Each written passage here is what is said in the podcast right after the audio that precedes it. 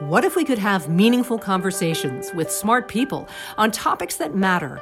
Building Worldviews is the podcast dedicated to these conversations. We talk with expert thought leaders about the good stuff truth, religion, politics, economics, culture, philosophy, and history. And we learn the personal worldview journey of thought leaders and how their perspectives have changed over time. You know, if I were to say, that I have a very strong worldview on something, it would be that just about everything the culture teaches about love and sex is completely wrong. How did Christians convince non Christians to accept their faith in Christ? Um, it's an extremely interesting question and a particularly important one because Christianity became the dominant institution of all of Western civilization. Sometimes people profess a worldview that they don't actually prove out in their life, right? They do they do things that say, no, actually, you don't really believe that.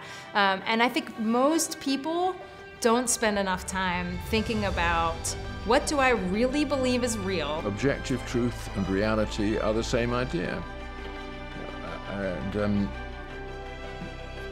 I don't think there's anything more that needs to be said. The, the only question is to what extent are we human beings capable of knowing that truth? So, when we look at modern global market economies, I think the most profound thing to understand about this is when we trade, we're trading ideas, we're trading values, we're trading conceptions about what it means to engage in a contract with each other. We're exchanging ideas about the value of property rights. I mean, that's a profound and amazing thing. One of the big lies that I've been told in my adult life, back, back to college time, and I used to repeat this, was um, our strength is our diversity. And I believe that's true. I, what, it, what our strength is, is common purpose amongst diverse people. Many of our atheist friends, they cheat by pretending they're not of faith, not a worldview, and so they can escape all this talk. So, religious freedom, they say, freedom for the religious. No, no.